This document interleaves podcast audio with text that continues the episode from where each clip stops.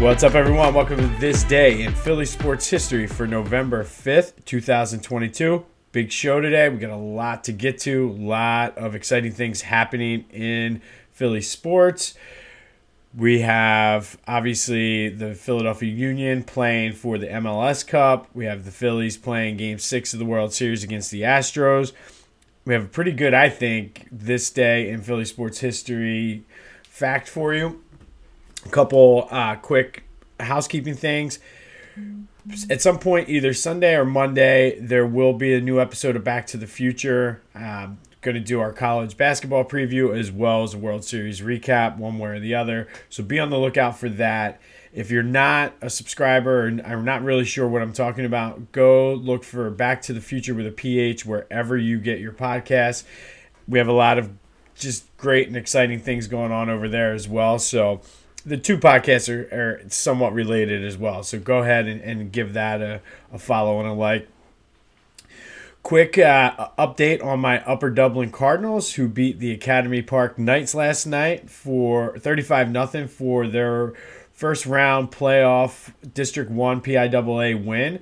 Kudos to the Cardinals, and I'm not sure who they play next week, but let's keep this rolling. Um, exciting times. They moved to 11 and 0, so always good when your your high school team or your kids' teams are, are, are going to do well. I don't think they really know what's going on yet, but they'll get there. Sixers dropped one to the Knicks last night. They were obviously without Harden, and Bede set out with a mystery illness. Um, not sure what that was about, but I mean, I, I tuned back and forth between that and some of the college football games that were going on, and it kind of was, I don't know. It, there's just something off about this team, and I, I think it's Doc. So now that the World Series is winding down, I'm going to be paying a little bit more attention to the Sixers, so we'll see what happens with that. All right, so the first big event today in Philly sports is the Philadelphia Union are playing the Los Angeles Football Club for the MLS Cup today out in LA. So let's do a quick preview. I'm going to premise this by saying I know absolutely nothing about the Union, probably even less about soccer. So, what I'm going to base this pick on is one thing Tim McDermott. Now, Tim McDermott is the president of the union, or one, I forget his official title, but basically he's the president of the union. And he is originally from the Philly suburbs. I think they bounced around like West Chester, um, I want to say maybe Doylestown, um, Media, or Paoli, somewhere in there.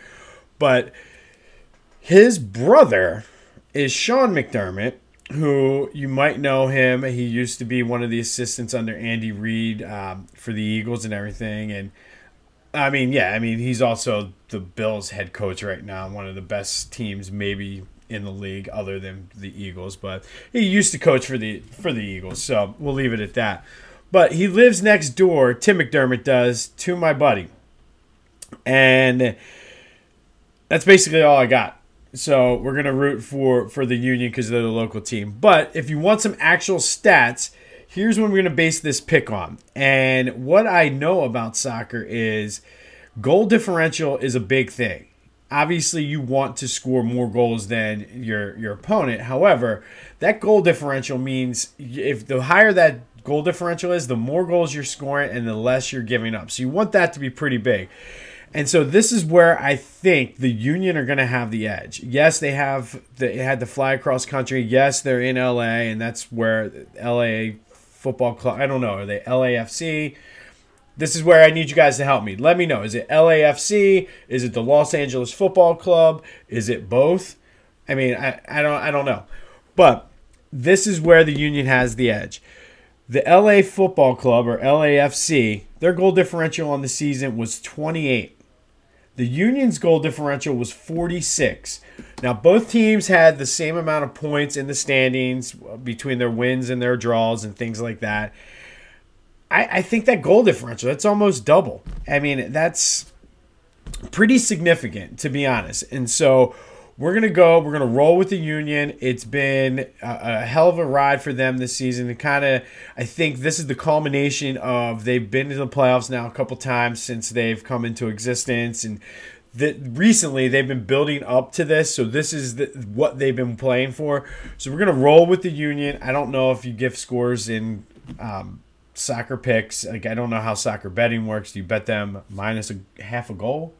Like hockey, I, I don't know. Either way, we're taking the Union. I will be putting a bet on this just because it's Saturday and why not. But the Union to bring home the MLS Cup Doop, I know that. That's their song, the Doop, Doop, Doop, Doop, Doop. So we're going to go with them. It's hashtag New Philly. That's the first big game that Philly's going to win. We're going the Philly, Philly doubleheader today.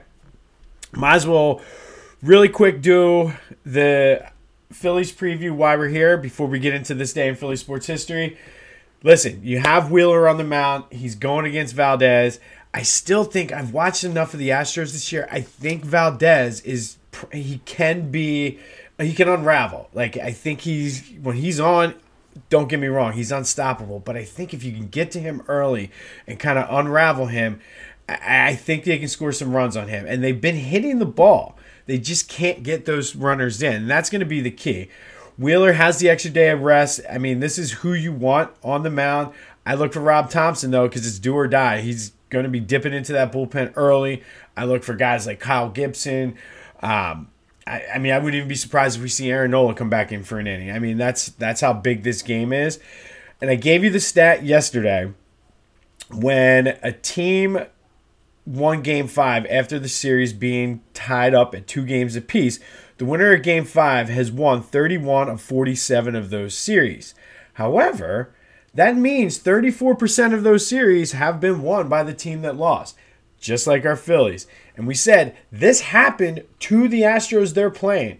Yes, there's a guy, like, there's a handful of guys that weren't there, but the core of this team is the team that lost two games at home, game six and seven, to the Washington Nationals, who I don't know.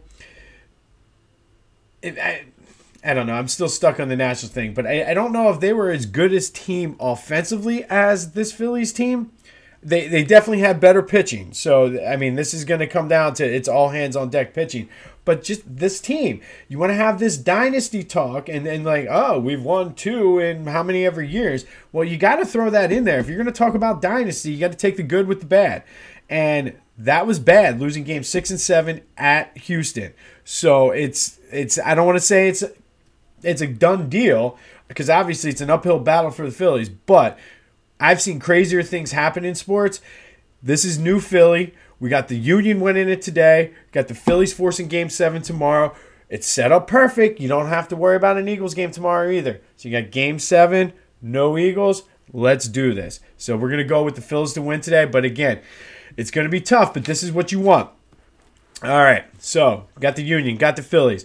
All right, let's throw in some Eagles. This day in Philly sports history is going to be, we're going to take it way, way, way back.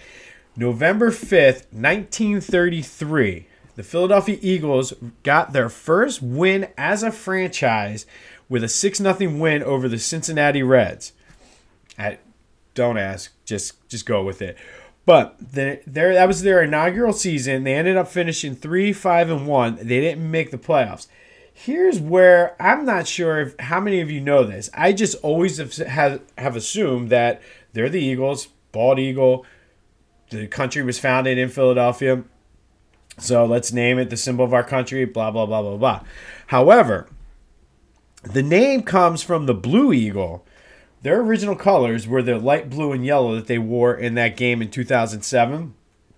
So it was the Blue Eagle, which represented that businesses were in compliance with the National Industrial Recovery Act, which was part of FDR's New Deal to get the country out of the reset or the depression. Did not know that until last night. I always just figured and assumed that they were named after the bald eagle. So there, I'm dropping some knowledge on to, to you on a on a Saturday morning.